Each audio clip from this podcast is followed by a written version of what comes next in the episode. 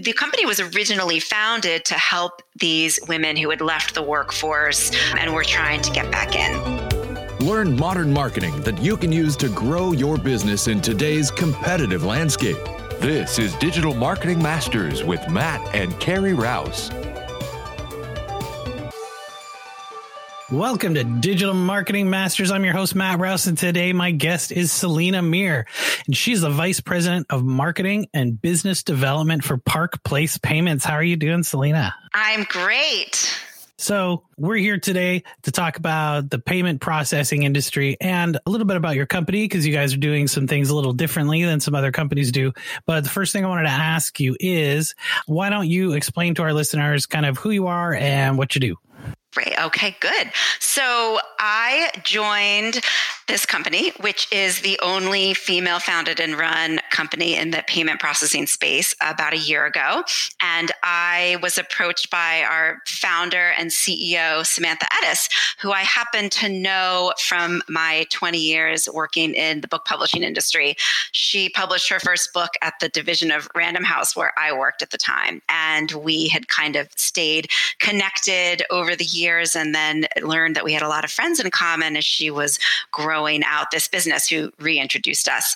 And so she comes from public speaking and being an author and you know really working in the women's space. And i come from book publishing and the uh, rest of the executive team we have someone who has had 20 years in payment processing and we have another woman who's uh, been a lawyer. You know we have really interesting range on the executive team. And then you know we can kind of get more into what the rest of the company looks like. But we're taking on the payments industry with this very unique leadership Nice. And, you know, I think it's really great to see kind of this evolving women owned business model, I guess you would say, because I mean, honestly, if you still look at, especially in the new business space, when it comes to like founders of companies getting investment money and stuff like that, there's still a, a pretty wide gender gap it's enormous. It's absolutely enormous. And, you know, it's it's not getting that much smaller. And what's really, you know, a bit concerning is that in these conversations, looking for investment money and, and growing as a woman, the female investors are asking very direct and a lot of questions of female entrepreneurs about diversity. And the men investors and the men entrepreneurs are not getting asked and they're not asking questions about diversity. So, in addition to women not really being investors and being founders in the same way that men are, you know, this diversity issue is continuing to remain on our shoulders. So there's a lot of work to be done. There's a lot of work to be done. Yeah. I mean, there's a lot of industries still that are like, you know, an old boys club, right? I was actually talking to somebody. I, I work with the Small Business Executive Council locally here. And one of the guys on the political action committee said that, you know, he, he was called, he works in the car industry, the automotive industry for car sales, like car dealerships and stuff. And uh, he was saying that it's another industry that's stale, male, and pale. Yes. right guy industry, right? Yes. Well, so Samantha Ettus, who founded Park Place, um, was at an industry event before she started the company, and it was pretty much, you know, all white men. And she asked the person sitting next to her, "Where are the women? Where are the people of color?" And he said, "Oh, we don't have any." And she was like, "Well." I'm going to change that. And she, it happened much more quickly than she had anticipated. But, you know, she was bound and continues to be, and the rest of us are, to really disrupt this old boys club and bring it women and people of color. And that is exactly what we're doing. And we're also disrupting the business practices. It is known to be a very frustrating space for business owners, but it's also an essential one. You can't accept credit cards without having this intermediary. And most businesses aren't, you know, treated with professionalism in this area. You know, they're constantly wondering if they're getting the right rate. They're just being negotiated with all the time. They're finding bogus fees on their, you know, statements that are really impossible to read. And there's there's a lot that we are changing. We are the only company with a rate card. We're the only company with proactive customer service. You know, you you're never going to wonder if you're getting the best rate or the best deal or you're, you know, you're being nurtured uh, when you're at Park Place. So it's it's extremely different from the rest of the industry. Right. So our listeners probably don't know because we haven't really talked about it before on the show, but the merger that that created Hook SEO Digital Marketing, which is our agency, was between a payment processing and e-commerce company, and then my company was a web design and advertising company. And we worked together with a whole bunch of clients, and then we we ended up just merging the business together. And payment processing kind of like went to the wayside, but we are still technically a payment processor, right? So we've been in the industry, right? We've we've seen the industry, and and my business partner Scott could speak to it. It's it's a dirty, dirty industry. I, I, would say it's like one step above like black market industry. Like there's so much scamming going on. It's like it's unbelievable. It's really unbelievable some of the things that we see. And and so we behave very, very differently. So, our first step in the process of acquiring new business is something that we call a payment checkup, which we invented. And in that step, we learn as much as we can about a business, their price, their service, their technology, every on the payment side. We learn everything we can about the, the business's payment solution and provider. And we take that back and we do a really deep analysis of what it is they're actually getting. We decipher the statement, we look at the technology and any holes there, and we really, really dig into their service. And we find a lot of very, very peculiar behavior, to put it nicely.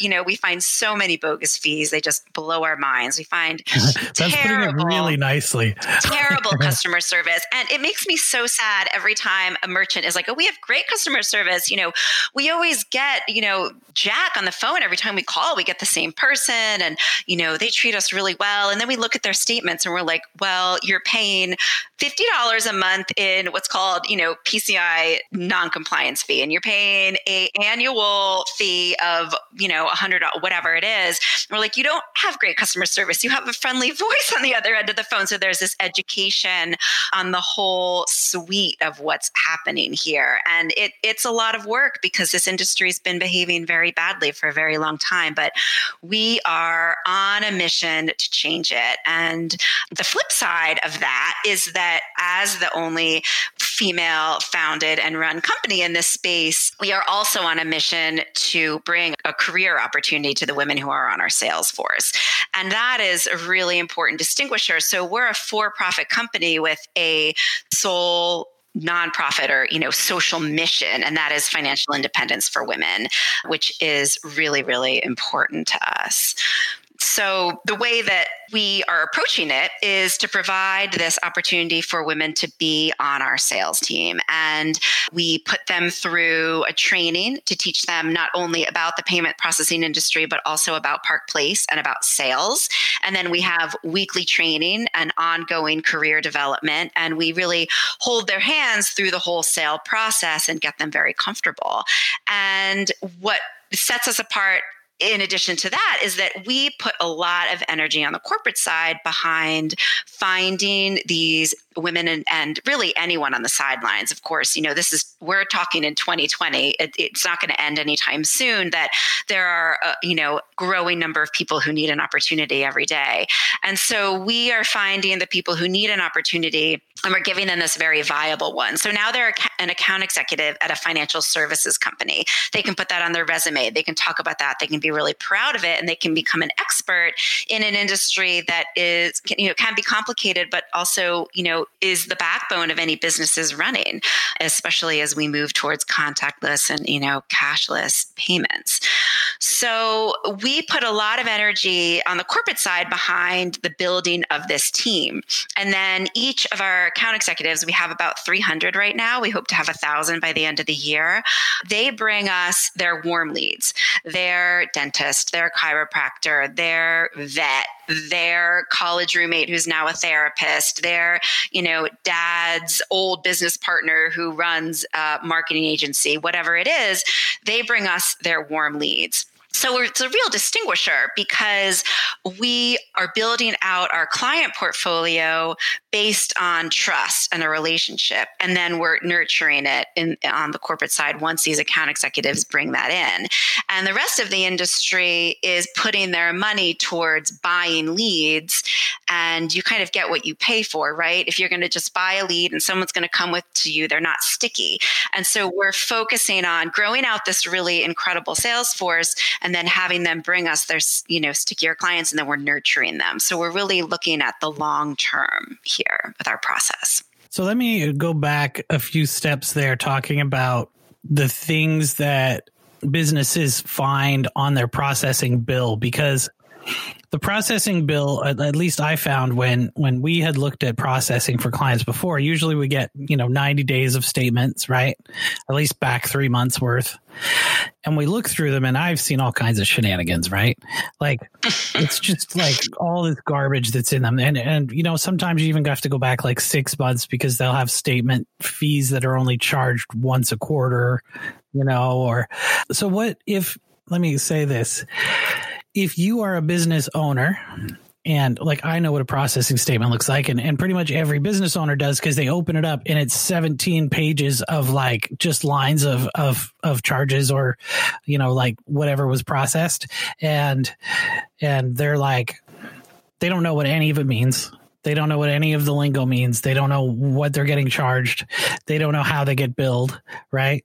So, what is something somebody can open their processing statement and kind of look for and say, okay, maybe I need to have somebody take a look at my statement because maybe something isn't right? I love that question. I there's a few things.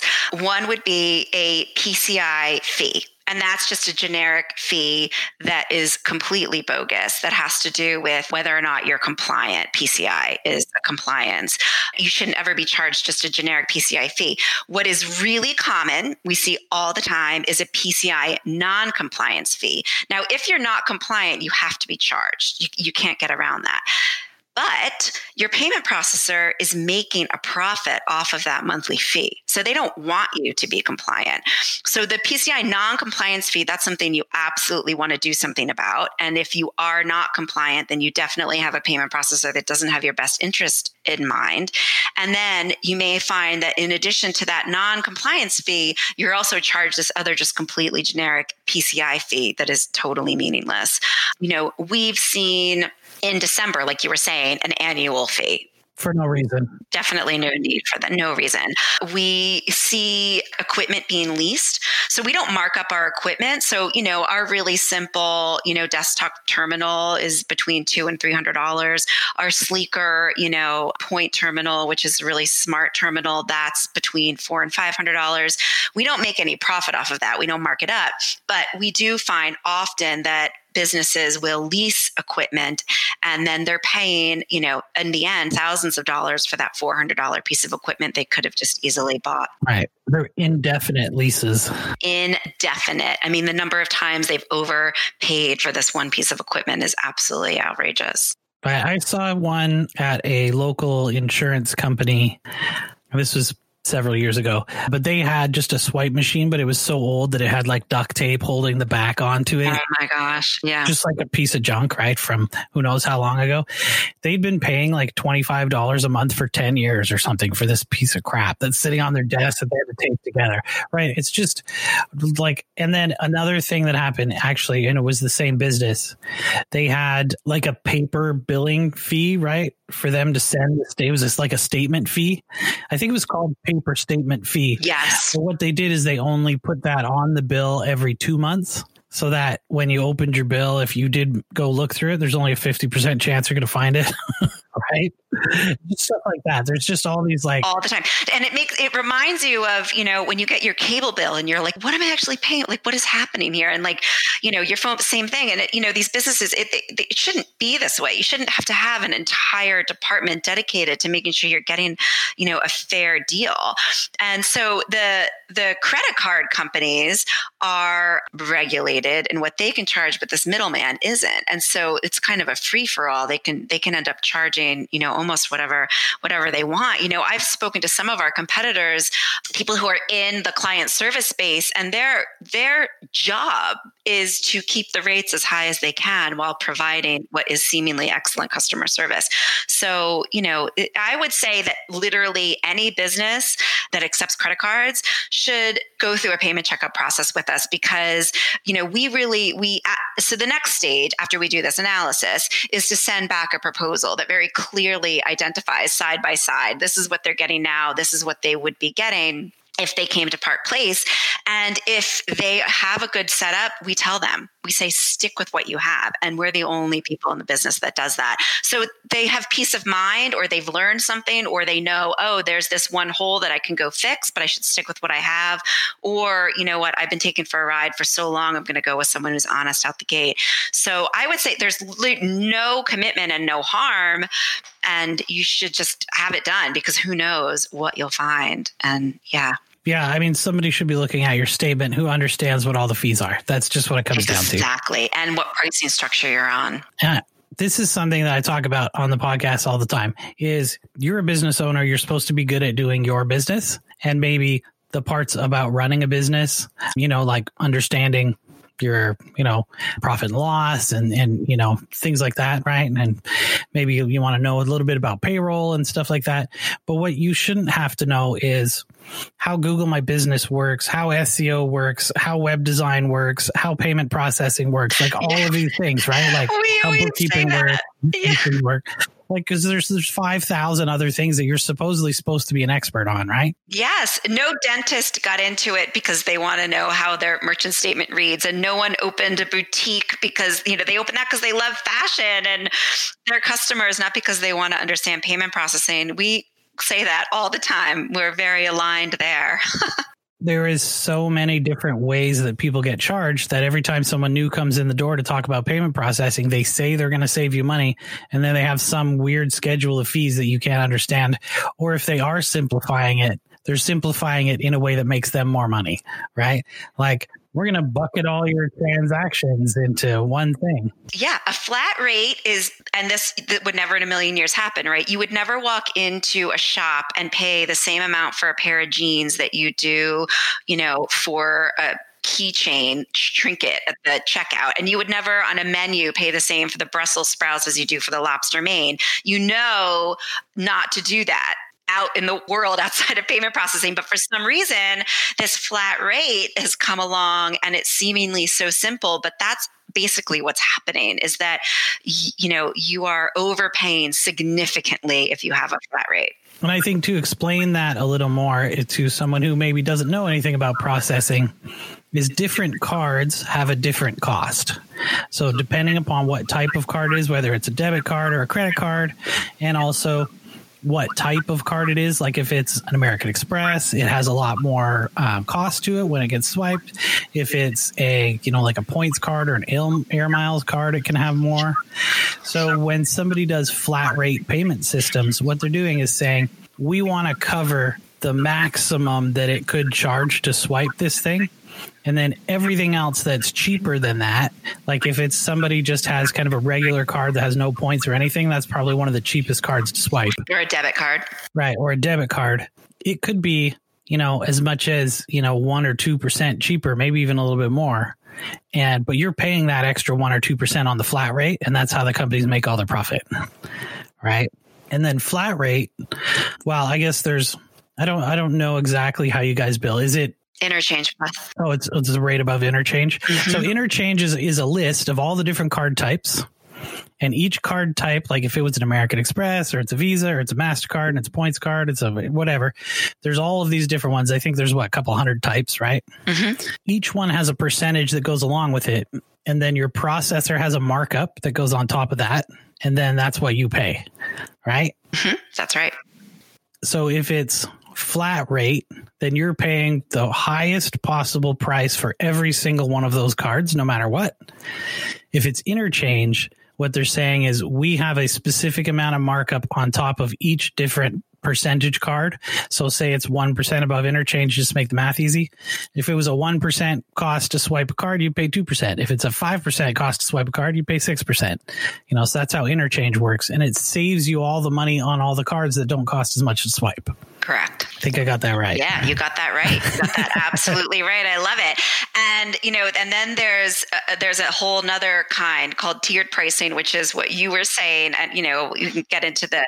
That's what you get from the bank. That yeah, everyone that goes to their bank absolutely should be having someone analyze it because and and that you know, and I understand why a business owner would think like, oh, I go to my bank, it's easy, it's probably the best rate, it's the bank, so the money is just all right there. But the bank's the, the, a middleman too, and they're a very expensive middleman. So you're not getting the best rate. And also, you know, when you say that, oh, every time I go back, they negotiate, well, that means that they're not giving you first of all, they're not giving you their best rate out the front. So they've been overcharging you all this time.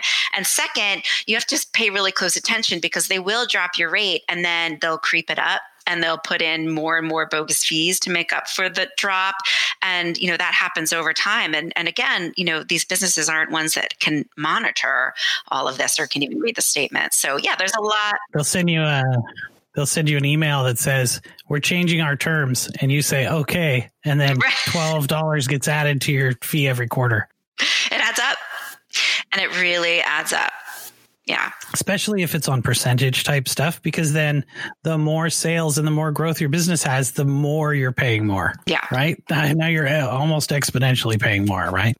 So uh, I wanted to talk about the bank for a minute. Some as it's different for different banks and credit unions and stuff, but some of them are actually like a double middleman, right? So you go to the bank, but the bank's not your processor. They have lent that out to another processing company and then they've taken a cut and the processing company has also taken a cut. So now you're paying two percentage cuts on top and then they're screwing you on the pricing on top of that. so it's really bad. to put it yes, bluntly. I love that. Yes, yes, yes. And this is the education that we are out there doing every single day on on this side of it. Mm-hmm. Right. So let's talk a little bit about your sales force and, you know, helping women uh, be able to, to find a career that they like that's in financial services and stuff. Who would be kind of a good candidate to approach you guys for that type of? Yeah, no, it's so exciting. And, you know, it happens all the time, right? I, you know, I am a woman with two kids, and that was that's the first question. Like, oh, are you going to keep working? And it's like, of course, I'm going to keep working. Like, no question. And there's a lot of faulty math going on, right? When this question is asked, and then you know, couples will be like, oh, well, the price of childcare is whatever, and does you know, my salary would only just cover it, so I'll leave. The problem is they're not doing the math on what the lifetime of their finances looks like, and they're not taking into consideration how much they're setting themselves back for future earning when they take off, even if it's only for a couple years. So they should actually be doing the math based on what you know 5 10 15 years looks like down the line if they are to leave the workforce and then the other thing, the other problem is that once you leave the workforce, it's very hard to get back in. It's very hard to be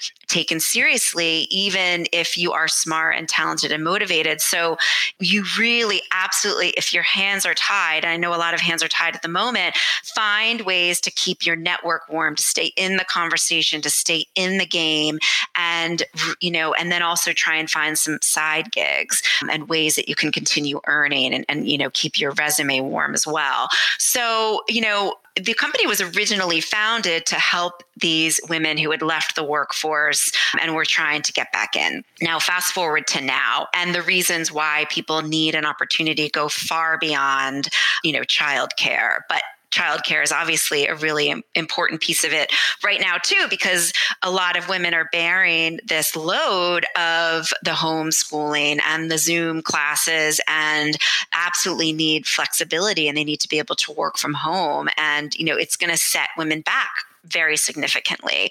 So now we have probably, you know, 95% of our sales force is women. We have a few good men. We absolutely do not discriminate. You know, we love men. We we we just want to make sure that there's equality. So I would say any woman who needs an opportunity, who needs flexibility, who needs to stay in the game is an excellent candidate. And any woman who needs a transition or needs to to earn more than they are currently. So that could be really changing the conversation. You know, men are taught to invest, invest in themselves, to have side hustles, to have additional streams of revenue. Women are taught to save, and you can't save yourself to glory. So, you know, diversify your income stream. Anyone who has made the realization that they need to diversify is also an excellent candidate. And the way that our account executives are compensated is a commission, but it's recurring revenue. And it's something that our founder, Samantha Ettus, has kind of been obsessed with. And now I am, now that I'm more familiar with it. So that means that for every sale an account executive makes, we split our revenues every single month 50 50. There's a 50 50 revenue share. As long as that account keeps transacting, that account executive is paid. And it also becomes life insurance because if anything was to happen to an account executive, their family would continue earning those residuals. So it's a one time close, and then you can rely on that, you know, every month going on as long as that account stays active. And so you build up very, very quickly your income that way. I think a lot of people might be unfamiliar with kind of a commission split, they always think of like, oh, is this like a multi-level marketing company or something like that? And it totally isn't, right?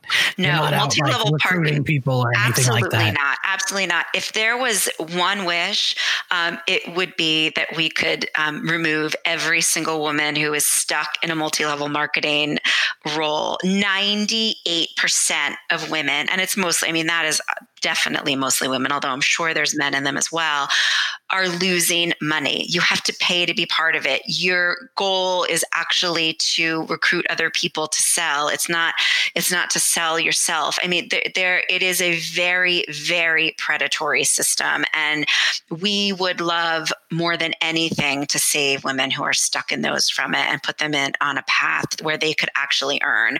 You know, there's no paying to be a member at Park Place. There's no minimums and quotas.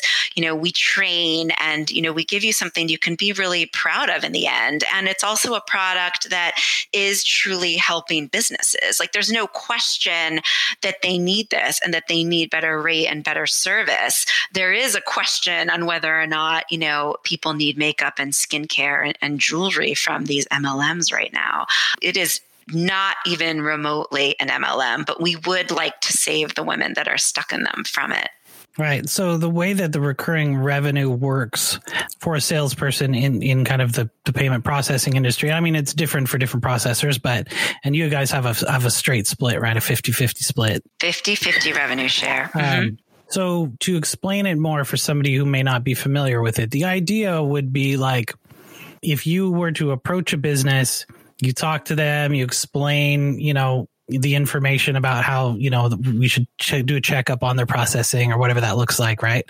And however the engagement goes from there if they decide to use park place as their processor right then every month all of the money that gets swiped on cards right there's a percentage of that that's marked up half of that goes to them, half of that goes to you.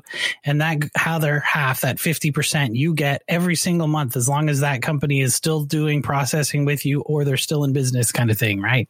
Yeah, we are we are equal partners with every single account executive. And you know we have an incredible service team that is eh, making sure that the clients stay because again our goal is financial independence for women. So we don't want our clients to leave. They want them to stay 10 years or more so that our account executives are paid for a very long time for each of these sales. Yeah you know, honestly, from when our business merged, which was 2014, so six years ago now, actually six and a half, Scott still has processing clients from before that that we still get paid for. Seven, eight years ago from his previous business that we're still doing processing for to this day, who I have never met.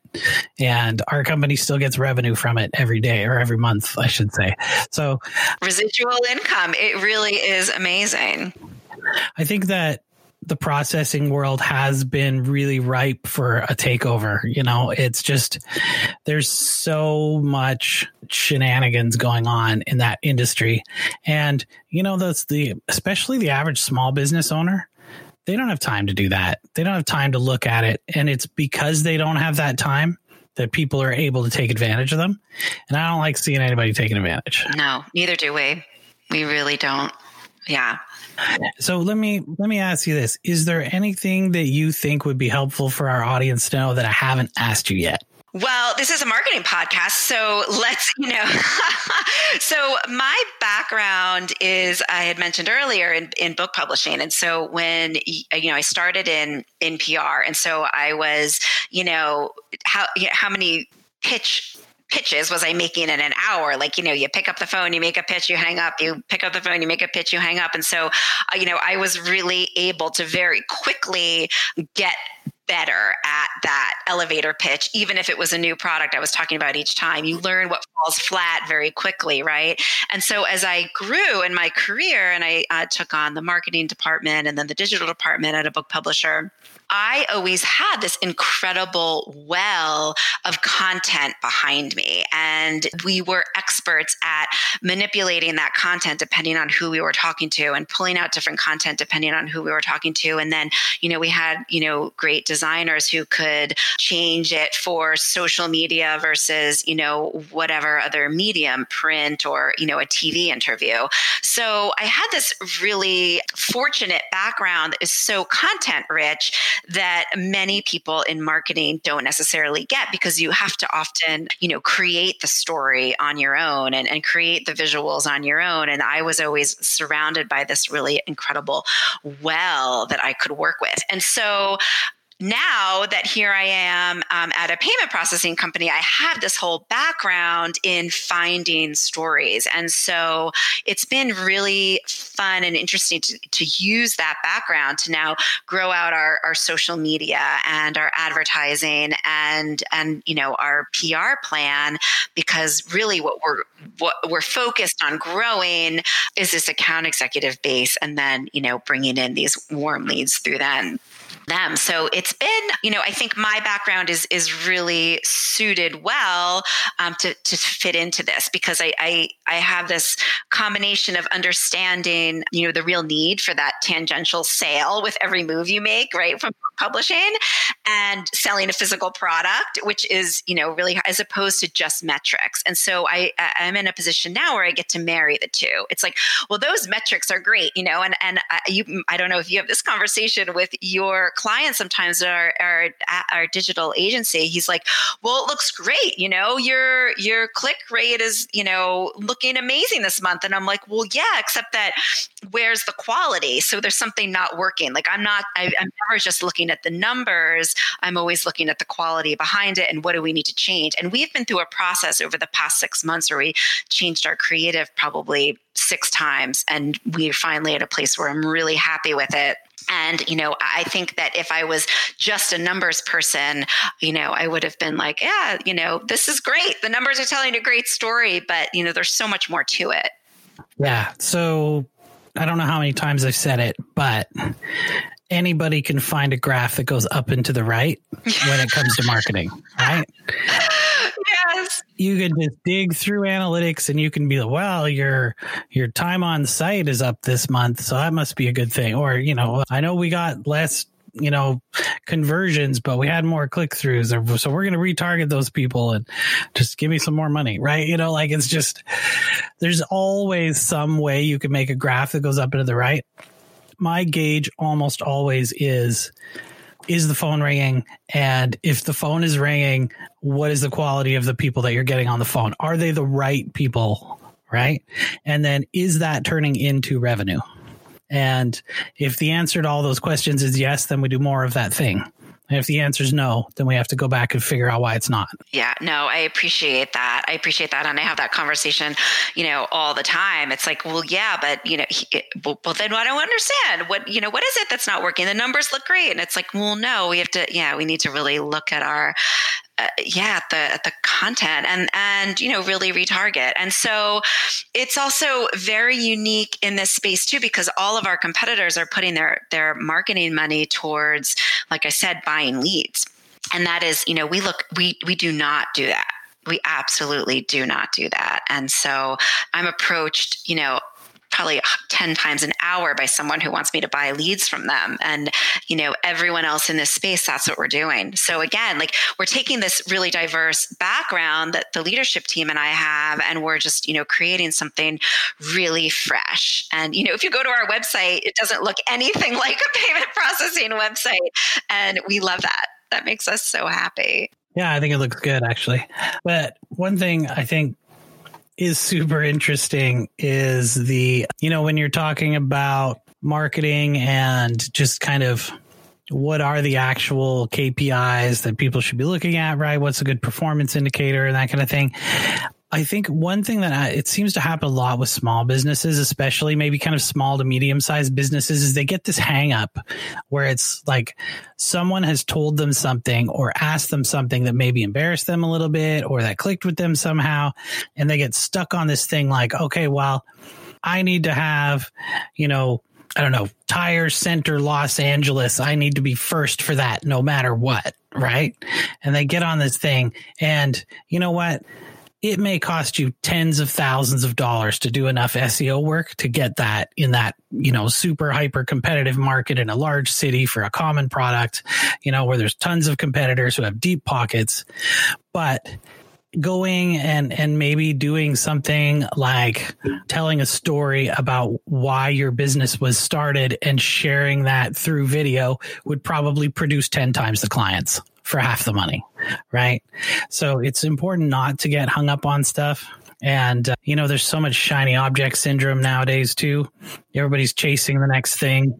Well, Yes, there's a lot of shiny object syndrome, and and I think it, this year has taught us how vulnerable that is. By for you know, no question. And so, you know, any anyone who's who's looking, you know, just at the shiny objects and just at those KPIs without the real meat behind it is probably not in a very good financial or business situation right now. And so, you know, I, like I said, you know, coming from book publishing, it was like, oh, it's going to go digital, it's going to go digital. You know books are going to disappear and independent bookstores are you know going to disappear and it's like you know no when you when you really are focused on the whole picture and you're using what you're learning from the digital world to make you know your product better um, or make your outreach better make your messaging better like that's a really different um, process than just saying like oh we got to get these numbers up.